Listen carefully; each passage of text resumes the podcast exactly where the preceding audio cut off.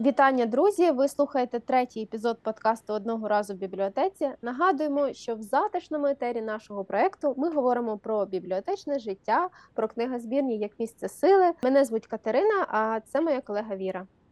Привіт, друзі! Попереднього разу ми зачепили тему руйнування бібліотек російської армії. Ми дуже сподіваємося, що ви слухали цей епізод. На жаль, варто зазначити, що ці цифри постійно оновлюються, і ми досі не знаємо повністю всі зруйновані бібліотеки. Але за останніми даними Міністерства культури та інформаційної політики, внаслідок атаки російської армії в Україні зруйновано 105 бібліотек, 253 пошкоджено. У відсотковому співвідношенні це 31% у Донецькій області, в Київській – 21%, а в Миколаївській – 13% і в Харківській – 11%. Також додамо, що внаслідок ракетного обстрілу 10 жовтня у Києві було пошкоджено бібліотеку Максимовича. Та, і, на жаль, це все не є випадково. Яка сила в бібліотеках та в культурі, Росія знає за власним прикладом. Вони вкладають неймовірно великі кошти в просування своєї начебто великої руської культури. Тому вони розуміють, що якщо вони будуть прицільно стріляти в нашу культуру, то ми здамося. Один освічений незламний українець може покінчити з ротою солдат РФ, а сотні, тисячі, що вже казати, мільйони, можуть зруйнувати імперію зла, як це робили наші дисиденти і в'язні ГУЛАГу в минулому столітті. Тому сьогодні ми хочемо з вами поговорити на дуже важливу тему, і це тема про дерусифікацію бібліотечних фондів. Ми поговоримо, чому це важливо, як довго ми до цього йшли і чому не збираємося зупинятись на цьому.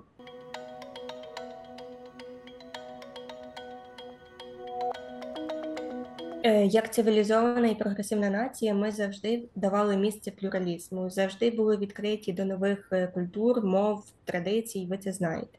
І іноді ми були занадто відкриті, тому що дуже часто це нове для нас нібито означало Росія.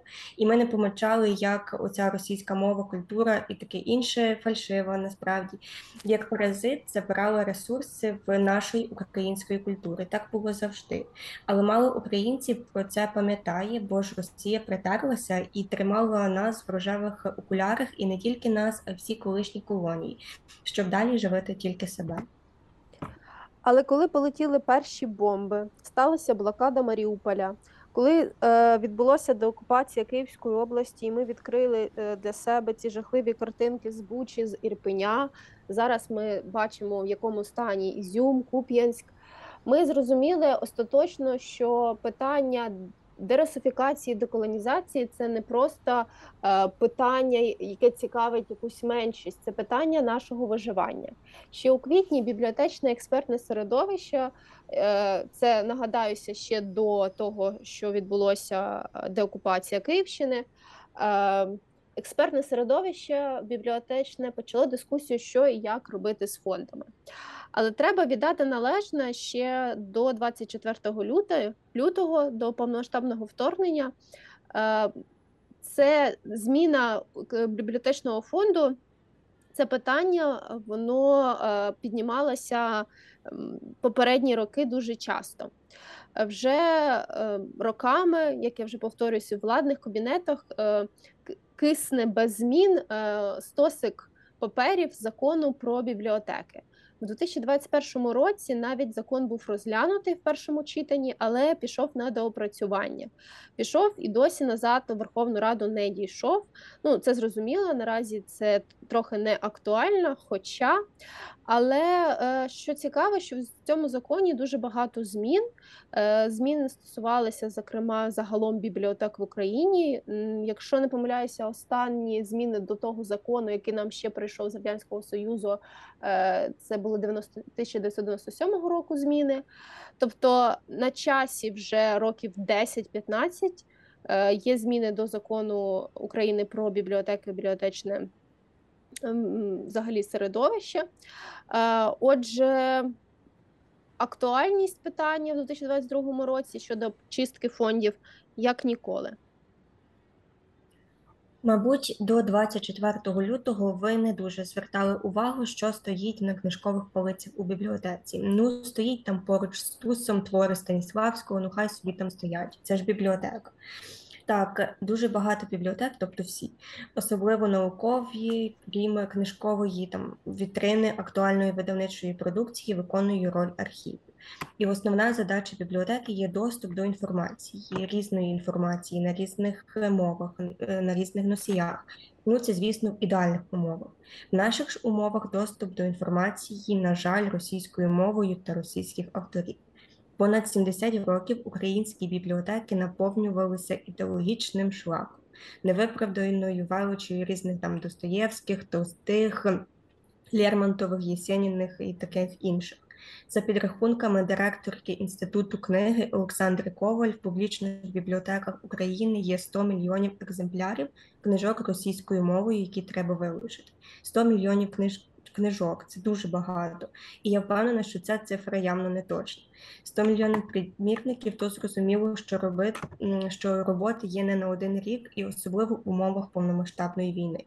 Зрозуміло, що в часи Совєтського Союзу бібліотеки наповнювалися потрібними владами книжками, але вже 30 років Україна незалежна.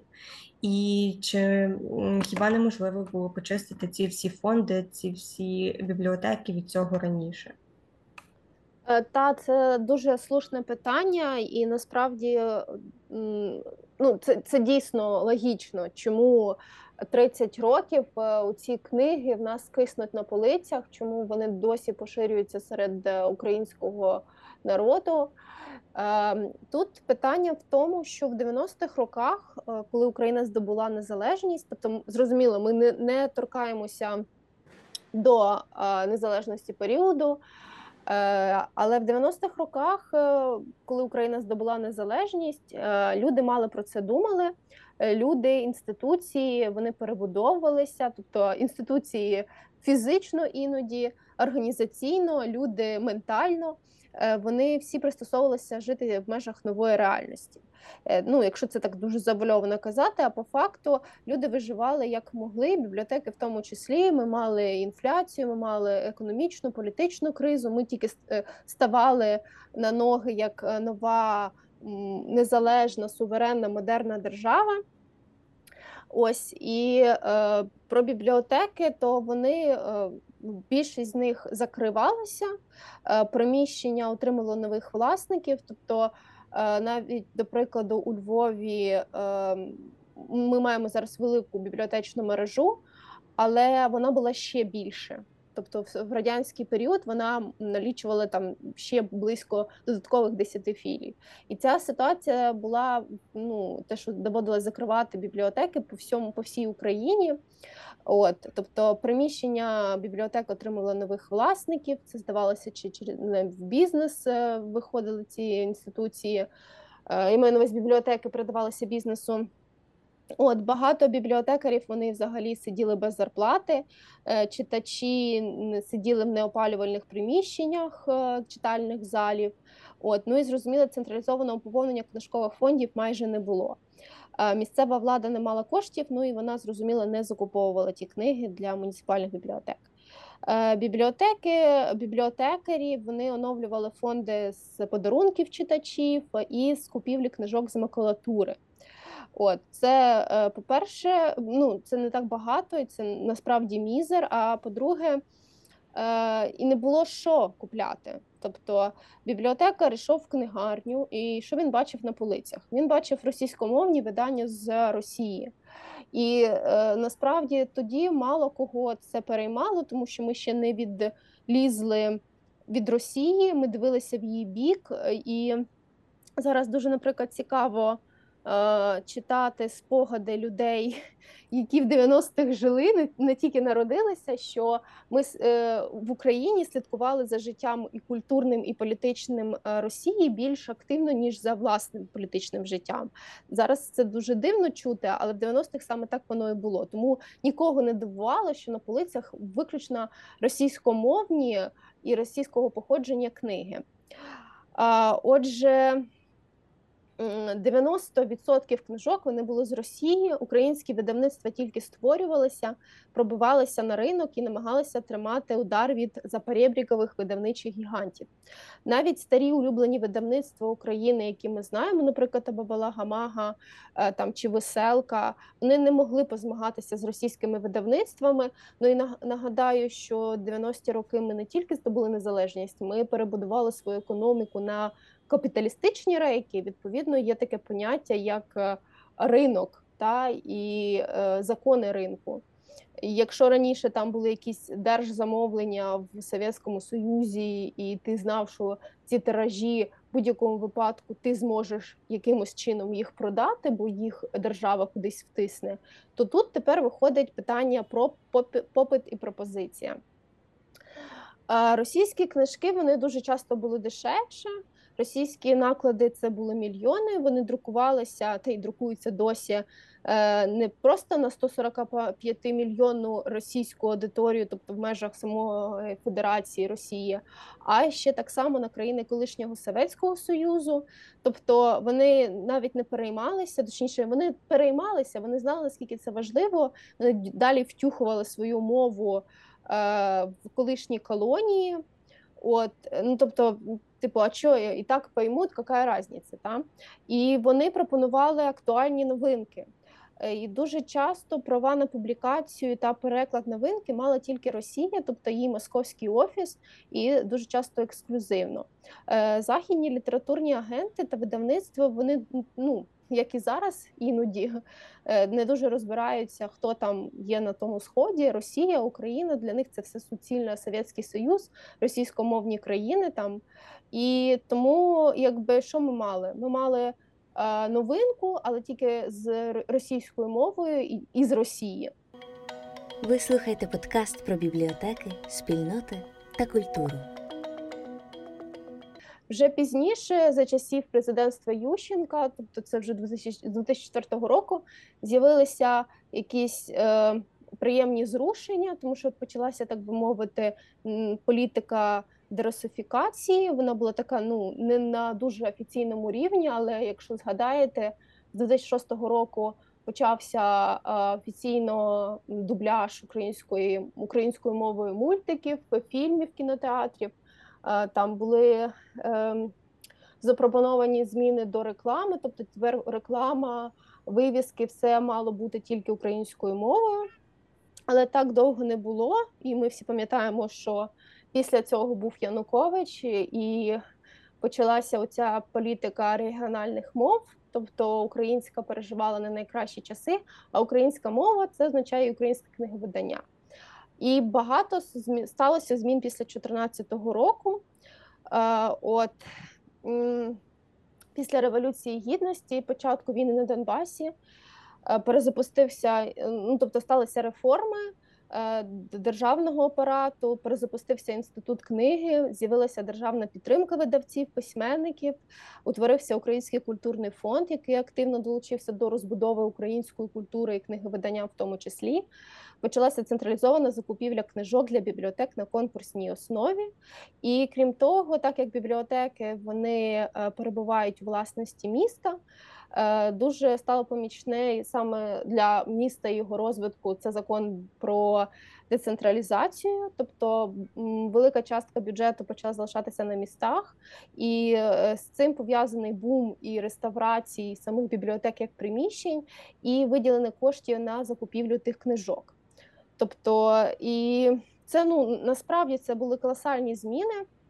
Крім того, законами підтримувалися нові видавництва, і з 2014 року дуже багато нових видавництв з'явилося українських. Вони тематичні, ветеранські, маленькі, нонфікшені. Навіть зараз, попри війну, вони з'являються, і це дуже круто. От, тобто стало з чого вибирати. Галузь, вона відродилася, вона зміцнилася. Тобто у ті 6 років умовно після цих всіх реформ і змін вони дали такий величезний поштовх, що навіть зараз на 9-й рік війни і повномасштабного вторгнення дозволяє видавництвам жити. Ось, тобто, і ще хотілося дуже би зазначити, що оця українська книга, яка не так давно в порівнянні з, якщо порівнювати те, що ми 30 років незалежні, але от умовно ті 6, 7, 8 років, які ми маємо зараз у цей книжковий бум, і те, що почалися оновлюватися фонди бібліотек, з'явилися кошти і було на що замінювати ті книги, наскільки вони дали розвиток культури української, української саме ідентифікації. Тому що я впевнена на 100%, що саме це дало сили, натхнення, мужності, сміливості боротися в окупованій Херсонщині, Запоріжжю, Луганщині. Тобто, коли приходиш в бібліотеку в Херсоні, а там більшість видань на вітринних полицях, та, тобто в книжкових читальних залах це українські класні сучасні видання, звісно, це не могло не повпливати на самоусвідомлення людей в регіоні. От. Тобто, але хочеться так само дуже зазначити одразу для наших слухачів, що попри те, що з'явилися кошти, попри те, що там є якісь певні подарунки від тих самих видавництв чи друзів, і з'явилося на що замінювати, бібліотеки, вони навіть при великому бажанні не можуть взяти і списати всі свої фонди. Ось, тобто є певна законодавча нормативна база, яка передбачає наявність такої кількості фонду.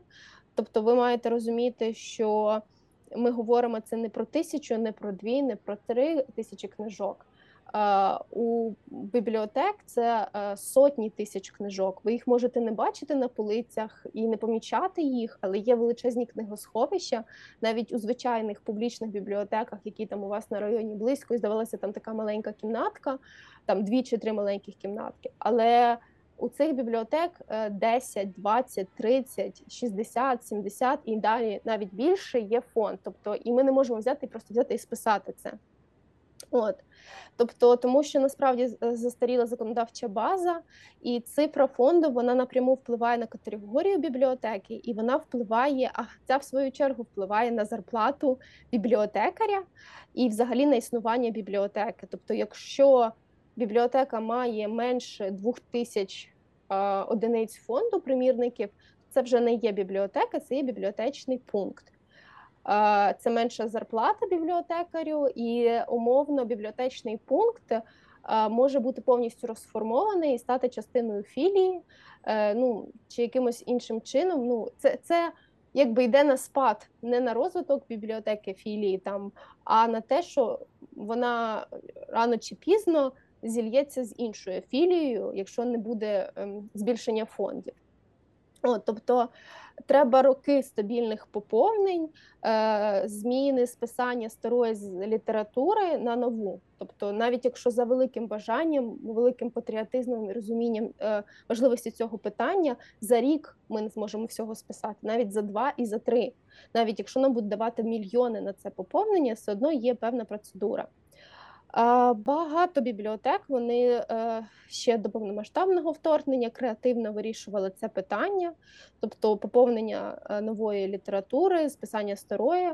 От вони роблять книжкові толоки, закликають читачів дарувати книжки, завжди з радістю приймають подарунки, пишуть видавництвам напряму, і видавництва активно співпрацюють в цьому плані.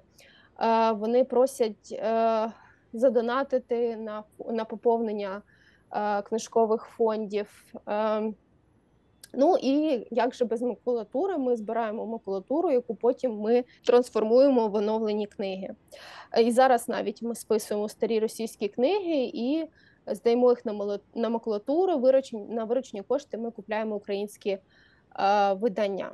От.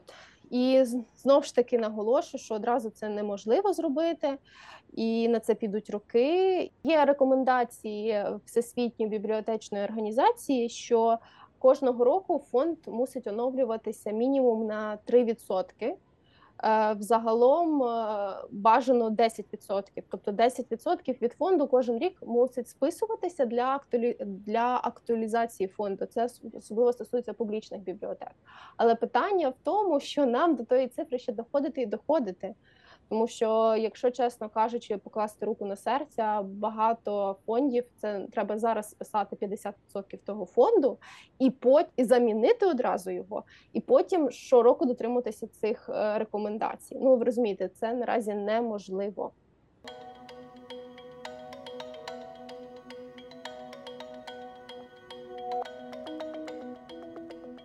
Так, Катя, дуже дякую тобі за такий великий спіч і роз'яснення.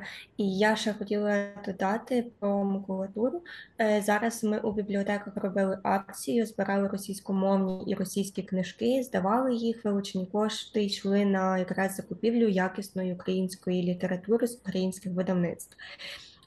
Кожен міг принести в свою бібліотеку російську і російськомовну, почистити її так нормально і долучитися до цієї справи. І дуже тішить, що дуже багато в Україні і бібліотек, і різних організацій проводили в себе таку акцію і збирали книги, і ми взагалі вражені, скільки книг отримали наші бібліотеки. Бо насправді місця для російських книжок може бути тільки у спеціальних якихось хопках, звідки їх можуть діставати тільки для однієї мети, для мети, щоб науковці могли вивчати взагалі якусь природу цього рашизму. А так, щоб хтось прийшов і взяв собі книгу почитати цю ідеологічну, то такого не може бути. І от хотіла тебе запитати, Катю, що насправді цей процес дерусифікації бібліотечних фондів вже не можна зупинити, і навіть Мінкульт дав свої рекомендації, яких книжок треба позбутися. Але мене дуже дивує, що ці книги досі стояли на полицях у бібліотеках, бо кожна ж книга проходить, так би мовити, якусь обробку, її каталогізують, створюють її бібліографічний опис, по-простому її читають і вивчають. Як такі книги взагалі могли опинитися на полиці? Та дякую за це питання. Насправді мене воно дуже теж турбує, і якби коли сталося повномасштабне вторгнення, і вже гучно почали про це говорити, що навіть російськомовним книжкам на наших полицях не місце.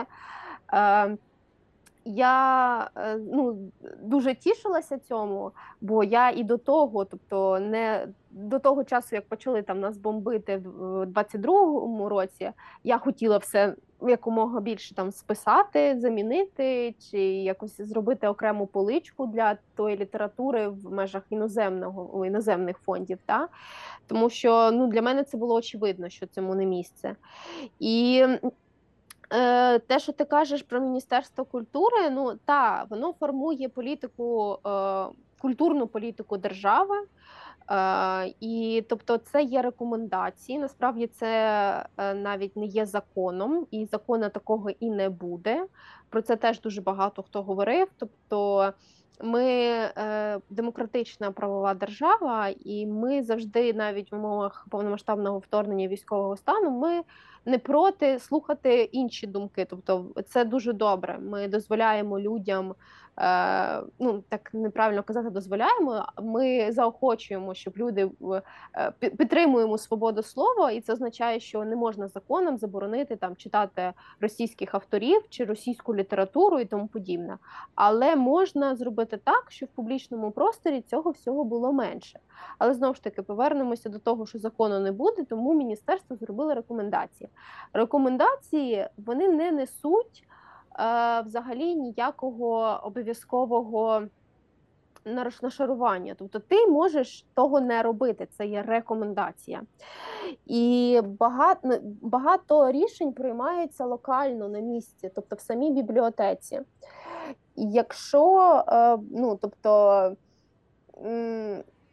багато працівників бібліотеки, вони дуже переймаються тим, що говорять згори, і якщо немає ніяких таких дійсно потужних правових актів, нормативних документів, типу як закону, то вони можуть нічого і не робити, якщо не хочуть.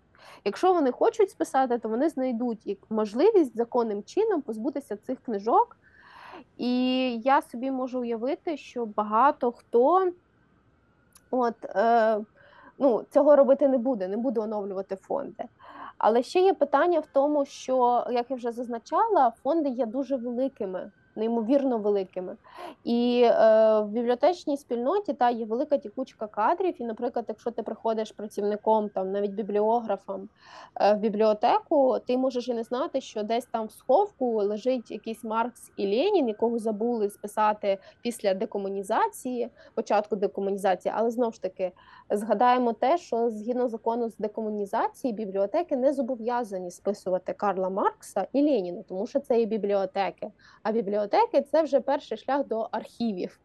І це означає, що за бажанням, ну, тобто, бібліотеки ні при чому, і може лежати і Енгельс, і Ленін, і Сталіна, там щось про Сталіна, якісь там, будь-що може лежати, бо це ж є бібліотека. Тобто, і виходить так, що ти можеш не знати дійсно, що в тебе є такі книги. За цим стоїть дійсно людський фактор. І мені, наприклад, дивує, що тільки зараз міністерство зробило ці рекомендації. І там я дивилася ті рекомендації, щоб ви розуміли, друзі, там, типу, треба списати книги, які містять українофобські погляди, які розпалюють національну ворожнечу, які спотворюють факти історії України. Ну, тобто, це очевидно, що вони там не мали би лежати, і навіть в 2021, 19-му, 20-му році, навіть в 2000-х вони не мусили там лежати. Ось, тобто, при здоровому глузді їх там, ну, не мусить бути взагалі ніяк. Ось, тобто, якщо так грубо сказати, якась сєпарська, перепрошую за це слово, бібліотекарка, вона нічого не може нічого не робити зі своїми фондами, і їй за це нічого не буде. Тобто, якщо немає якихось законних підстав, її там умовно звільнити чи сказати, що ти неправильно робиш. І тут, знов ж таки, треба закликати громаду, якщо ти бачиш таку книгу, ну, кажіть, не соромтеся, що це у вас тут, не знаю, біографія Гіркіна на основній полиці лежить, та там, чому ви таке рекламуєте? Бо часто люди, типу, не звертають на це увагу, і, наприклад, хотілося б теж наголосити, після 22 числа в книжкових спільнотах, я маю на увазі в читацьких спільнотах, активно заговорили про те, а що ж там коїться в книгарнях, а чи вони продають російськомовну, російського походження літературу, якщо та, давайте там їм писати скарги, давайте там той-та. Багато книгарень великих мереж пообіцяли, що вони приберуть з полиць такі книги, що вони, якщо ті книги були реалізовані там умовно, в касі лежать ці кошти за ті книги, то вони підуть на ЗСУ, ну, тобто вони робили різні акції. Але насправді читацька спільнота не звертала увагу на бібліотеки, а що ж там коїться? Плюс, рахуючи те, що книги в бібліотеках – це кошти, закуплені на кошти платників податків, тобто людям мусить це більше ще бути цікаво, ніж те, що є в книгарнях насправді. Але це теж дуже добре, що наша громадськість не спить, вона пильнує, і час від часу якісь виникають, на жаль, скандали, що там хтось не прибрав російськомовного походження, російськомовної книги російського походження, і вони стоять, і досі продаються, і досі купляють.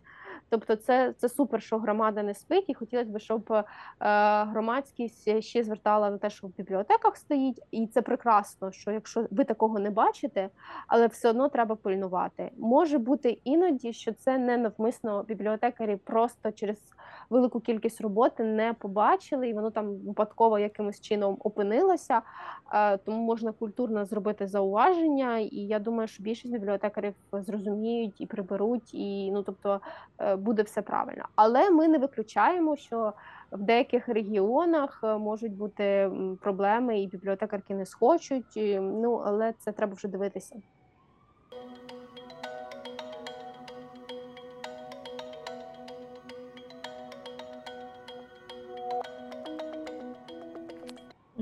Дякую, Катю. Знаєш, дуже слушні твої зауваження, але я ще часто дуже чула, що коли обговорювали цю проблему взагалі в якихось бібліотечних тусовках, бібліотекарі або бібліотекарки часто всю провину скидують на читача. Тобто, наприклад, вони кажуть, що приходить читач, він там хоче Єсеніна, Достоєвського, Толстого, як ми можемо йому цього не дати, якщо він вимагає, ми його обслуговуємо, таке інше. Що скажеш з цього приводу? Моя думка така, що це неправильна позиція, тому що якщо ти професіонал своєї справи, якщо ти дійсно сидиш не просто так і не просто заповнюєш формуляри і там, не знаю, постиш книжечки в Інстаграм, то ти мусиш, ти й до того мусив робити все, щоб популяризувати українську книгу. І дякувати Богу, в нас є іноді набагато кращі автори і видання, щоб замінити всіляких Толстоєвських, Пушкінів, Донцовів, Марініних, тому що найчастіше за статистикою люди приходять в бібліотеки і беруть детективи. У нас є достатньо класних сучасних авторів, які пишуть в різних детективних стилях, до прикладу. І мені здається, що професіонал своєї справи, бібліотекар або бібліотекарка, вони мусять, це їхня першопочаткова задача взагалі в бібліотеці, популяризувати українську книгу, і якщо до вас приходить такий читач, не треба ставати там равликом, боятися йому щось не так сказати, пропонуйте. Якщо є, звісно, історії, коли це просто якісь нарвані русофіли, які приходять, аби поскандалити. Я сама таких зустрічала, я сама таких обслуговувала, так би мовити, допомагала їм знайти якісь книжки, які в голову собі вбили, що крім умовно Толстого нічого в цьому світі доброго не написано, і вони далі з цим йдуть. Але я думаю, дуже, дуже легко підготуватися до розмови з такими читачами, іноді їх вже нічим не виправиш, вони просто прийшли вам нерви потріпати, так би мовити, позлити вас. Але є і такі, що вони готові слухати, і ми маємо на них більше з ними працювати, більше говорити, пояснювати, пропонувати, іноді нав'язливо, іноді ненав'язливо, і я думаю, результат буде. А так, коли читач прийшов і такий, дайте мені Донцову, і ви просто взяли йому дали, це на вашій совісті, мені здається, особливо в межах те, що у нас, повномасштабне військове вторгнення, кожен день нас вбивають за те, що ми українці, а ви навіть соромитеся запропонувати не Донцову, а умовного Кокотюху. Кожен може на своєму місці зробити дуже багато для нашої перемоги. І в культурному фронті передусім. Так, погоджуюся з тобою. Але знаєш, інколи навіть самі бібліотекарі не хочуть визнати того, що ти сказала, і їхнє наступне твердження може стосуватися того, що якісь звісно ж, цензури, свободи слова, і вони вважають, що упереджене ставлення до російських творів чи митців, списання книг, це є ці утиски свободи слова. Що про це можеш сказати? Утиск свободи слова, оце все, що вони там навалюють, перепрошую, дискримінація, що це там цензура, ля-ля та поля, що не треба бути так, як вони.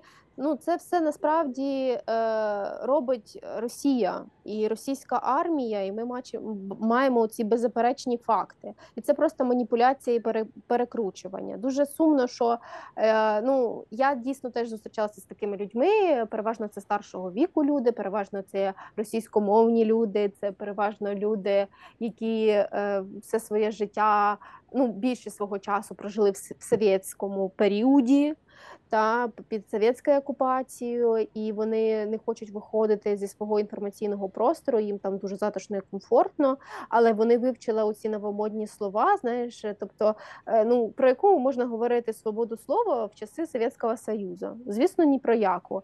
І зрозуміло, що це таке дискримінація, цензура, вони вивчили вже за часів незалежності, і вони не розуміють, що, ти хочеш Совєтський Союз, тоді бери повний пакет послуг, повний сервіс, а не треба оце зараз маніпулювати і перекручувати. Тут Тобто вони дуже часто починають, оце типу, ви списуєте книжки, потім ви їх спалюєте, Боже, як ви можете, це ж культура, чим воно вам завинило. Книги ми не спалюємо, і ніхто з бібліотек в Україні ніколи таким не займався, навіть якщо перед тобою дійсно така лажа, ну, таке лайно. Ми розуміємо, що, по-перше, це є, не можна списувати ніякі книжки, ми не будемо повторювати, що робили росіяни зараз і що робили там в 33-му році за Гітлера, бо він теж таке полюбляв, ну, не тільки насправді, і в США навіть зараз спалюють книжки. Є теж такі історії, коли релігіозні громади таким займаються. Ми таким не займаємося. По-перше, ми розуміємо, що це є гроші. Ми можемо це здати в макулатуру, нащо це спалювати, правильно? От. Якщо люди, там вже треба просто дивитися на межу їхнього маразму. Теж перепрошую, може це дуже грубо звучить. Якщо це такі, знаєш, люди, які от просто хочуть поскандалити, то хай вони там ідуть і скандалять за одну копійку в магазині. Якщо ж це дійсно людина з такими ідеологічними пасажами, то, чесно, можна і СБУ вже викликати. Ну, мені так здається. Ці випади зараз під час повномасштабного вторгнення, мені здається, це майже диверсія. Що так робити, це не личить нікому, і навіть якщо це вони думають, що це про свободу слова, ні, це свобода слова закінчується на тому місці, де ти починаєш вже когось ображати, бо це зазвичай йде з образами і бібліотекаря, і української культури, і української мови, і ми мусимо пресікати це, тому що це ті метастази, які далі дають живлення руському міру. Ви слухаєте подкаст про бібліотеки, спільноти та культуру.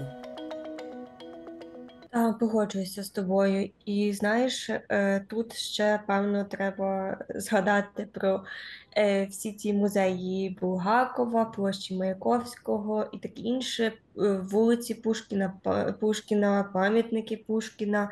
І ця вже дискусія і ці срачі в соціальних мережах вже настільки перенасичені за 8 років і за час повномасштабного вторгнення, що тільки я бачу якусь нову статтю чи новий твіт про музей Булгакова, мене вже просто зриває, тому що як ще досі може бути так багато прихильників цієї недокультури. Я з тобою цілком погоджуюся, тому що я теж думала, ми зможемо швидко вирішити ці всі питання, там списання фондів, закриття тих музеїв, перейменування вулиць, що це станеться, так знаєш, одним пакетом. Як от у нас є зараз кошти, ми виділяємо їх на ЗСУ і навіть не думаємо про це вже автоматично. Те саме я думала, що в нас станеться автоматичне канцелення російської культури будь-якого періоду. На жаль, ні. І це насправді показує в черговий раз, що культура набагато сильніша зброя, ніж навіть там джевеліни, хаймарси і там оці всі байрактари. Набагато сильніше, тому що люди, вони, це дійсно як якась хвороба в них, оце русофільство, навіть коли танки там ходять в тебе по вулиці, вони ходять, їздять, то ти все одно будеш триматися за це. Ну, на це може багато хто розказати і психологів, чому так відбувається. Я думаю, що я ще хотіла доповнити попереднє своє твердження, що про те, що от ми робимо зараз з російськомовними книжками, і що це цензура, що свобода слова, ля-ля та паля, ви ж бібліотеки, ви так не мусите робити. Я погоджуюся, що бібліотека мусить надавати повний спектр послуг інформаційних, і вона мусить надавати різні книжки. Навіть в публічні бібліотеки, які там не наукові, не архівні, але мусить тоді дуже чітко маркуватися, що це, якщо це російськомовна книга, російського автора з Росії, там, ну, ці всі лейби, то вона мусить окремо стояти в фондах іноземними мовами. Тобто і в нас дуже часто, коли про це говорять, забувають, що і ви хочете читати іноземним мовам, російсько-іноземним. І ви щось і починаєте розказувати про це, але не згадуєте і щось не ставите питання, а чому немає в вашій бібліотеці, наприклад, французькою, англійською, польською, чеською, кримсько-татарською, наприклад, там чи ще щось. Тобто це все, знаєте, йде тільки на захист російської мови, не на захист інших мов, коли люди починають оце говорити, що ви таке, чому ви мені забороняєте, що це таке, ворожнеча, мова ворожнечі. Тобто я, наприклад, особисто вважаю, що необхідно, ну я думаю, що це не те, що я вважаю як особистість, та, а як бібліотекар, бібліотекарка, і це практика закордонних публічних бібліотек так само, що хочеш читати там іноземною мовою, не державною, от іди є відділ іноземними мовами, але там буде не тільки російська, там буде і французька, і польська, і німецька. І тоді це є правильно. А коли в нас на полицях 30 років було більше російськомовної літератури, трошки україномовної, я вже мовчу про англійську, польську і чеську, і ми говорили про те, що ось зараз дискримінують тільки російську, бо її списують. Ні, друзі, це неправильно, це теж, знаєш, маніпуляція. Щодо музеїв, тобто, та, це курвить досі, що про це говорять, і що ці всі наші бабусі, дідусі, тітки, дядьки, і навіть іноді молодь, вони прям тримаються і готові голодувати, але тільки щоб пушки на пам'ятник ніхто не чіпав. Це насправді страшно місцями.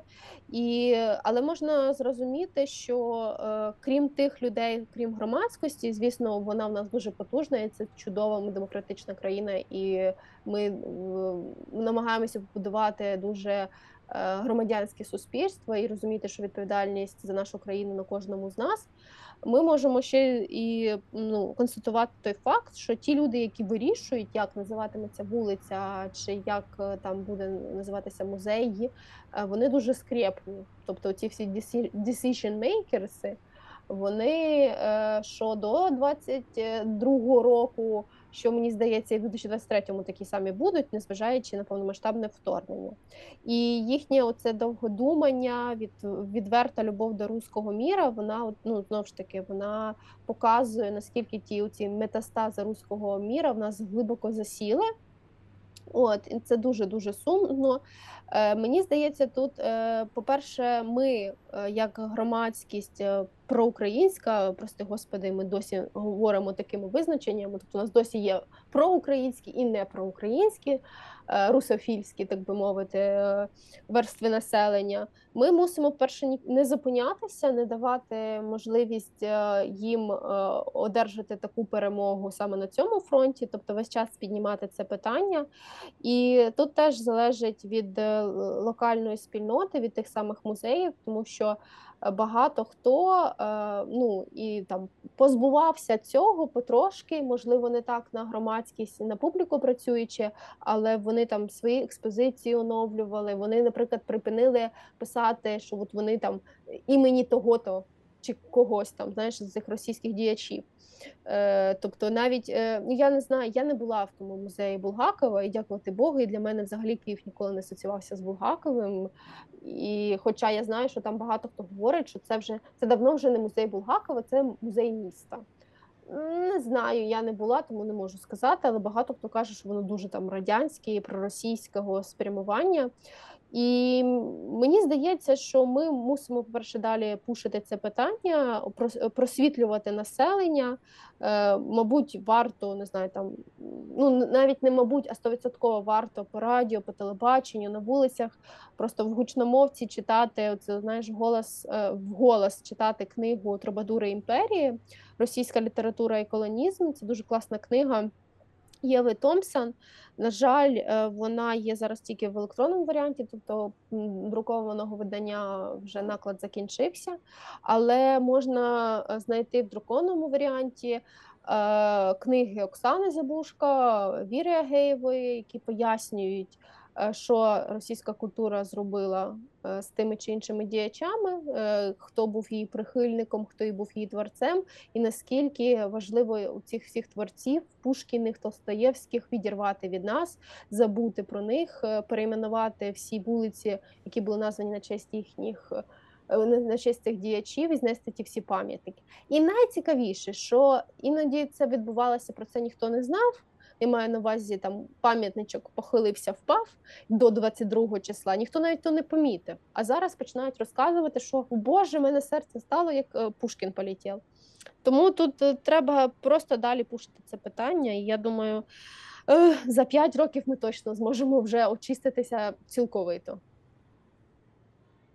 І я би ще, знаєш, хотіла зауважити, що в мене, я мала такі дискусії з різними людьми, з різного віку, різної статі, які там переважно це в коментарях Фейсбуку, та в мене таких друзів нема, тобто я не мала можливості поговорити наживо з цією людиною, але оця якась була дискусія в соцмережах, що для мене найбільший аргумент, і мені здається, його дійсно, він дійсно такий вагомий, що коли я думаю про майбутнє покоління, я думаю про своїх дітей, і зрозуміла, що всім треба якісь рольові моделі, та, як жити, що робити, кому, як творити, які плекати свої цінності. І я розумію, що українці і українські видатні діячі, поети, письменники, активісти, вони неймовірно круті, як рольова модель. Тобто, кого не згадаєш, це люди з великої літери. І коли, наприклад, моя дитина не буде знати, хто такий Маяковський, Лермонтов, Пушкін, там, не знаю, хто ще, Ахматова, вони нічого не втратять, тому що крім поезії, чи крім творчості, ми вчимо їхню біографію, ми вчимо їхню діяльність. І вона мене не вражає і не надихає. І дуже часто ті люди, які вели іноді аморальний спосіб життя, іноді були відверто, прислужувалися імперії, та іноді зраджували власних друзів, то я вважаю, що мої діти можуть цього не знати, і вони від того не стануть гіршими. Тобто я не кажу, що треба створювати ідеальні умови, що ми живемо і тільки всі добрі і хороші, але бо ми все одно розуміємо, що світ не білий і не чорний. Але важливо, щоб у них були оці такі, знаєш, стовпи моральності, і нам, наприклад, в цій війні, яка з 2022-го повномасштабній, зараз, коли таке кожен день коїться, нам дуже помічне, що ми маємо таких титанів позаду себе, і ми дивимося, наприклад, на життя Василя Стуса, який боровся з імперією, який загинув у в'язниці. Він був людина, яка неймовірно тяжіла до справедливості, і я хочу, щоб його вірші читали мої діти, і я хочу, щоб вони читали його біографію і розуміли, що в світі існують такі ідеали, існують такі люди. Чи, наприклад, Олег Ольжич. Пам'ятаю, як я готувалася до заходу щодо Олега Ольжича і Олени Теліги. Вони народилися в один день, це липень місяць. І я, готуючися, перечитувала багато матеріалів про їхнє життя, шукала фотографії, і щось я тут дуже занурилася в цю тематику, а потім я відкриваю в Фейсбуці свою стрічку новин, у мене інформаційна бульбашка така, знаєш, ідеальна, просто у мене всі друзі, з якими в Фейсбуці, які мають такі самі погляди на життя, як в мене, і тут в мене якось в рекламі дається фотка Маяковського і якась цитатка, я відкриваю коментарі, і там починається оце захоплення ним, і я така, мене так це покурвало, я щось почала дивитися, я не дуже знаю його біографію, я не читала його вірші, я просто знаю, як він виглядає. Там було підписано, що це Маяковський. Я почала дивитися його життя, і він виявився, жив в той самий період, що жив Ольжич і Теліга. І він там, прислужник Сталіна, він там мав хороше життя, знаєш, там в нього коханки змінювалися, і там теж, як він закінчив життя, чи то самогубство через нерозділене кохання, чи там його прибрав режим, невідомо. І я просто дивлюся і розумію, що в один той самий час жили такі люди. Тобто жив Ольжич і жив Маяковський. І чомусь Маяковського всі знають, всі цитатки його розбирають, оцей його томний вигляд з цигаркою чи не з цигаркою, якісь там в нього є ці фотки, всі собі репостять і вважаються, що вони такі інтелектуали. Натомість про Ольжича мало хто говорить, а у людини таке життя. Людина, яка поклала своє життя ну, в прямому сенсі слова на те, щоб ми сьогодні спокійно могли записувати подкаст. Ну, це я так умовно кажу, щоб ми мали свою державу, свою незалежність. І я хочу, щоб мої діти дивилися і, ну, бачили такий ідеал, що можна бути таким, що можна бути принциповим, що мати цінності, ну, великі цінності, а не просто там прислужувати імперії, пити віскі і гуляти там, ну, з ким хочеш собі гуляй, та, і там підлизуватися перед державою. Ну, тобто, ось це найголовніше. Що ви хочете, щоб було в майбутньому? Які рольові моделі ви хочете мати? Пушкіна, який, знов ж таки, там, мав таке розпусне життя, який ніфіга не робив, спав до 12-ї години, потім писав свої томні вірші і прислужувався імперії? Чи, наприклад, умовно, той самий Шевченка, який людина сама себе створила, людина, яка вибилася з кріпацтва, він вже цим мусить тебе надихати, що людина з низів піднялася, людина, яка була талановита в усьому, людина, яка пережила заслання, не заслання, як Пушкін в Екатеринославі, та, там, ну, просто йому не дозволяли ходити на бали в Петербурзі, а є, типу, Шевченка, який там в Казахстані відслужувався, і йому не можна було писати. Людина, яка пережила, ну, 100%, будучи кріпаком, ти переживав якісь часи і голода, і холода, і тебе могли і вбити, і закутувати. Ну, тобто, це зовсім різні світи, і нам не треба знати той світ, ну, точніше, може його і знати з точки зору науки, літературознавства, але не захоплюватися так, як відбувається це зараз. Я думаю, це автоматично має освіжити кожного. Просто подумай, які цінності ти б хотів, щоб далі в нас прославлялися.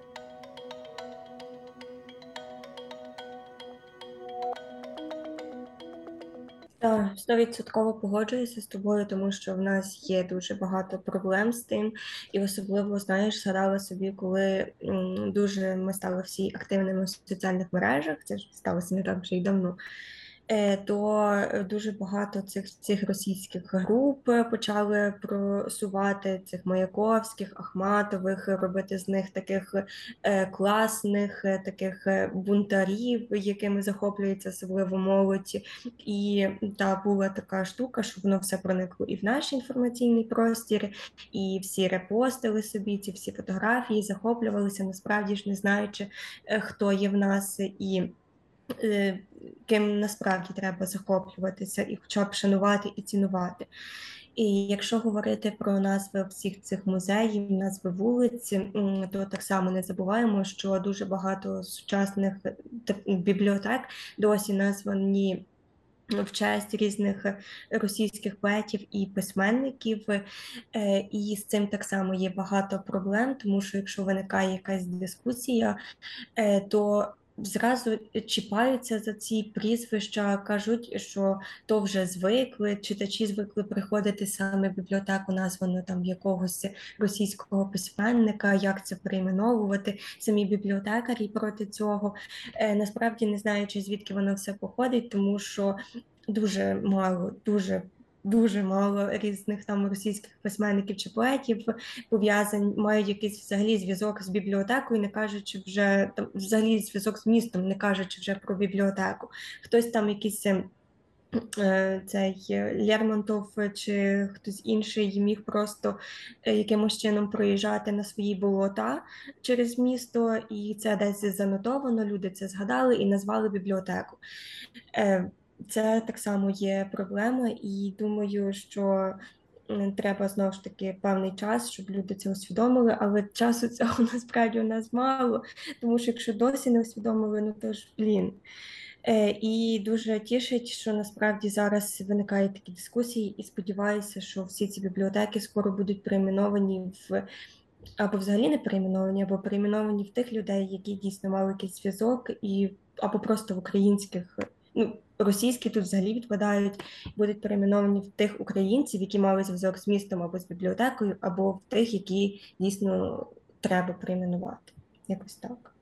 Та, я з тобою погоджуюся, що ми теж мусимо не забувати, що, ну, саме в бібліотечній спільноті треба про це теж думати, що не закінчується тільки з писаннями книжок, що та Дуже багато бібліотек несуть імена якихось російських поетів, там якогось там Онєгіна, Маяковського. Ну, це такі найпоширеніші. Лермонтова. Я знаю, що одна з філій Мелітопольської зараз філія в Мелітополі окупована бібліотека в окупованому Мелітополі, вона досі носить ім'я Лермонтова, ну і зрозуміло, що там ніхто зараз цим займатися не буде. І та питання це з мертвої точки пішло. Тут теж залежить від громади дуже сильно. Багато бібліотек, наприклад, офіційно носячи імена, от, наприклад, Запорізька обласна наукова бібліотека, вона Горького. Офіційно вона називається так. І вони просто вже дуже довгий час в своєму позиціонуванні для публіки вони просто не згадують, що вони Горького. Тобто от вони не говорять це. Але офіційно в документах вони досі рахуються, тому що це доволі... Це не є складна процедура, але вона мусить, знаєш, бути якби... На часі, Боже, це у нас таке на часі, знаєш, воно використовується, і коли ти це говориш, одразу є така різна конотація, що це мається на увазі. Тобто виважене це мусить бути рішення, але воно давно вже виважене. Тобто якщо це обласна бібліотека, це рішення приймає її засновник обласна рада, якщо це бібліотека місцевого підпорядкування, це приймає місто, якщо це бібліотека національна, то, звісно, це вирішує на рівні держави, ну, тобто хто засновник, той вирішує, як називатися. Але якщо громада хоче, якщо громада тисне на свою владу, то зрозуміло, що воно переіменується. Тому дуже би хотілося закликати громаду читачів, не соромтеся, питайте. Може бути так, що ви не знаєте, що ця бібліотека носить це ім'я, і бібліотека про це навіть вже, може, забула. Але офіційно в документах воно десь рахується, і та документи треба буде змінювати, включно там зі статутом. І це трохи довгий час, тому багато хто не береться за це. Не хоче братися, тому що це треба походити по кабінетах, це треба позбирати підписи іноді, це треба там намагатися це питання пролобіювати, але я вважаю, це варто зробити, і це ніяка різниця, що там пише. Вже зараз ми мусимо думати про те, тобто можете позбутися своєї назви, можете перейменувати на честь українських діячів, письменників, поетів. Це дуже прекрасна реклама того поета чи того письменника. І, ну, тобто, може це бути ваш регіональний якийсь письменник. Тобто, якщо подивитися, хто де народився, то на Донеччині там мусить бути бібліотека Сюсюри, але мало хто, наприклад, умовно в Донецьку знає, що він з Донецького регіону, і це дуже допоможе. Якщо ви будете ще це правильно просувати, це неймовірно круто. І ще, знаєш, хотілося мені додати, ми говоримо про те, що от зміни зараз є, і це прекрасно, і зміни є в нас по різних напрямках, тобто ми списуємо фонди, займаємося перейменуванням вулиць, музеїв, пам'ятники зносимо. Хочеться наголосити, що є велика кількість громадських організацій, які на волонтерських засадах займаються цією декомунізацією, дерадізацією, деколонізацією. І їх можна дуже знайти легко в інтернеті. Так одразу спадає на думку, є така громадська організація, так і називається «Декомунізація». Вони дуже потужно працюють. Вони після прийняття закону в 2015 році, якщо не помиляюся, декомунізації, вони активно пишуть листи на місцеву владу з закликом і перейменувань. І зараз дуже багато в них роботи. Є організація «Вимкни російський», які теж допомагають в цьому питанні. Тобто дуже цікаво за ними слідкувати за тим, як це все розвивається. Знову ж таки, згадалося мені, я була дуже втішена. Насправді, я не вірила до останнього, бо це колись пару років тому я мріяла про таке, але навіть не вірила, що це станеться ось так, за таких обставин, і прямо от, умовно в цій декаді, те, що в Дніпрі з'явиться вулиця Степана Бандери. Для мене це величезний показник зміни ідентифікації місцевого населення, що вони себе усвідомили українцями, та в Дніпрі тепер є вулиця Степана Бандери, і це одна із таких немаленьких закапелок, це велика вулиця, Боже, в Дніпрі, та? Тобто, наскільки це є круто, і наскільки це круто зараз звучить, що є така вже вулиця. І що хотіла сказати ще, те, що ще дуже багато, що працюю комплексно, це те, що для бібліотек це теж помічне, і для читачів так само. От, особливо для тих бібліотекарів, тих читачів, які досі тримаються Толстого, Достоєвського, те, що змінюється шкільна програма. Це найважливіше, тому що від шкільної програми так само змінюються і книги в фондах, тому що воно пов'язано. Так само і змінюється нове покоління, яке вже інакше себе ідентифікує. І це так прекрасно, коли деякі діти, ну не деякі, але ж дуже багато, я думаю, вони не знають, хто такий Пушкін, вони не знають, хто такий Толстой, тому що вони не вчаться вже в школах. І чи воно в них там десь було прописано, це якась додаткова програма, і зрозуміло, що діти не хочуть до того долазити, і вони не знають дійсно, що це. І насправді, та, є зрушення, а з іншого боку, в нас дуже багато, знову ж таки, тих скрєбних decision-мейкерів в Міністерстві освіти і науки, і не тільки в Міністерстві культури, а й там, бо це найважливіші сфери нашого життя, і, звісно, туди колаборанти теж пролазять. Що скільки теж була оця історія, що давайте забирати абсолютно всіх російських поетів і письменників, і білоруських так само, нам не треба їх вчити в шкільній програмі. І врешті-решт все одно пролізли там той Булгаков, Ільф і Петров, і ще там пару Короленко, це якісь письменники, теж про нього нічого не знають дуже добре. Вони, типу, досі залишилися в нашій шкільній програмі, на жаль. Я думаю, що, знову ж таки, це треба питання весь час пильнувати і пушити, що якщо не цього року, то наступного року ми маємо взагалі забути, що от вони такі були і є. І це є дуже важливо, тому що тепер ми розуміємо, що дійсно у бібліотекарів тепер не буде вже, знаєш, свали, вони вже 100% будуть то все списувати, тому що в шкільній програмі вже Пушкіна нема, Лермонтова нема, нащо нам тримати багатотомники його, правда. І якщо вже дуже хочеться, то читайте в українському перекладі. Ось, і це є правильно. І я дуже втішена в цьому, що наше нове покоління десь там, знаєш, буде якісь відголоски, але вони не будуть так занурюватися, як я в школі була змушена, що мене от вчителька з рубіжної літератури, я думаю, у багатьох є ці флешбеки, що ти вчитав про того Раскольнікова і досі пам'ятаєш, що в нього і жовті шпалери були. Нащо мені то знати, невідомо. Я краще буду читати наших українських письменників, поетів, вивчати там, не знаю, африканських поетів, письменників, польських, словацьких, там, не знаю, хорватських, і це набагато крутіше, ніж вчити про того Пушкіна вже мільярдний раз. Ой, так, дуже сильно з тобою погоджуюся, тому що ти своєю розмовою навіяли у мене думки і такі флешбеки в минуле, коли ти чогось в 9-му там, чи 10-му класі в школі читаєш Анну Кареніну. Ця така старезна книжка, тому що, слава Богу, тоді не видавали цю Анну Кареніну українською, чи якесь видавництво українське, це дуже добре, але тебе змушують в школі читати повністю цей твір, ці малесенькі російські букви, ти сидиш, ніколи не послуговуєшся цією мовою, і тут ти читаєш нею, бо тобі треба на урок прочитати повністю твір. Це було дуже жорстоко, не знаю, як це назвати. Тому діти, сучасні підлітки нічого не втратять, якщо це не прочитають, тому що пройшло років 10, і я зовсім нічого там не пам'ятаю, воно на мене не мало ніякого ціннісного впливу. Я просто знаю, що ця Анна Кареніна закінчила життя самогубством. Ну, боже, що воно мені дає? Зовсім нічого.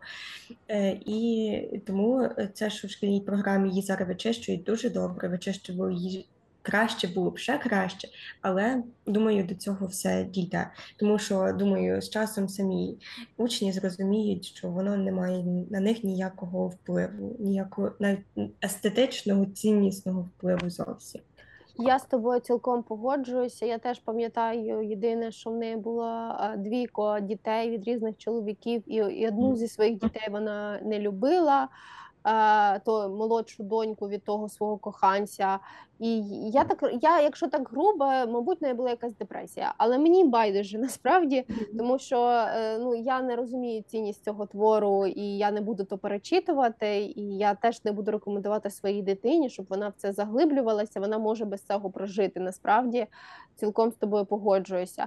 Єдине, що ми можемо це сидіти зараз і нарікати, що в той час, як ми вчилися, не було стільки української літератури, і в нас не було ніякої альтернативи. Але зараз, дякувати Богу, є. Можна піти в бібліотеку, взяти нові сучасні книжки, бо, я ж, як я казала, зараз вже бум видавничий і багато оновлених фондів таки є. Не суцільно, але ви багато чого можете знайти, вам достатньо буде до кінця життя того всього читати. І в книгарнях є широкий вибір, і я настільки завжди тішуся, коли бачу, що навіть зараз в умовах у того, що зараз коїться, коли харківські видавництва видають, при тому, що в їхній поліграфії там розбомблені, багато письменників взагалі пішли на фронт воювати, але вони видають книги, вони роблять якісь зум-презентації, і моє серденько неймовірно цьому тішиться, тому треба це все підтримувати. Так, це треба дуже сильно все підтримувати. І хочу сказати, що бібліотечні фонди – це є обличчя взагалі книжкової галузі в Україні. І дуже сильно не хочеться, щоб воно виглядало все пожовклим, якимось забальзамованим, з тими старими сторінками, які взагалі вже від свого того часу смердять. І дуже не хочеться, щоб ці всі книжки зомбували населення і турували взагалі дороги руському міру, тобто, що хтось може прийти, замовити собі книгу, бо йому так хочеться почитати якусь мару. І я думаю, що ми всі разом, читачі, відвідувачі бібліотек, можемо допомогти оновити ці фонди, тому що видавництва видають нові гарні книжки, ніхто не зупинив свою роботу, бібліотеки працюють, і ми можемо просто поповнювати фонди зі своїх, купувати туди свої книжки, приносити, або взагалі зі своїх домашніх бібліотек поповнювати бібліотеки загальні, куди ми просто публічні, куди будуть приходити читачі після нас і брати ці книжки. Цілком погоджуюся, що бібліотечні фонди – це є вітрина книжкової галузі, і ми би хотіли цим випуском змусити вас зрозуміти, що разом ми сила, і коли вам щось здається, що щось не так, то ви завжди можете звернутися до бібліотеки, маю на увазі, що до книжок чи назв бібліотеки, звертайтеся і не будьте пасивними, тому що на місці локально ви можете зробити величезний внесок в нашу перемогу, примусити прибрати ті книжки, наприклад, з полиць, чи ініціювати якусь можливість перейменування тої бібліотеки, якщо вона носить ім'я руського якогось діяча. І ми разом, ми сила, і ми бачимо, як ми можемо, перевернути всі гори, дістати якогось ми можемо дістати супутники, дістатися космосу, якщо ми разом. І культура, бібліотеки, книги – це дуже важливо для розвитку нас як нації, це фундамент наших цінностей, саме українських. Тому треба не забувати допомагати один одному навіть в цьому культурному просторі, в очищенні цього простору. І знову ж таки дякую, що ви нас дослухали. Якщо вам цікавий наш проект, ми пропонуємо вам наш подкаст, пропонуємо послухати попередні випуски. Спецпроект інтерв'ю з Люсьєною Шумов. Вона є виконавчою директоркою бібліотечного фонду «Бібліотечна країна», і вони роблять зараз неймовірні речі, допомагаючи бібліотечній спільноті виживати, місцями виживати, місцями творити, розвиватися, стабілізувати своє життя. Взагалі про активізм поговоримо бібліотек, поговорили. І тому дуже були раді, що ви дослухали до цього моменту. Пишіть ваші відгуки, чекаємо на них дуже. Бувайте, друзі, чекаємо дуже сильно на ваші коментарі. І до зустрічі в бібліотеці.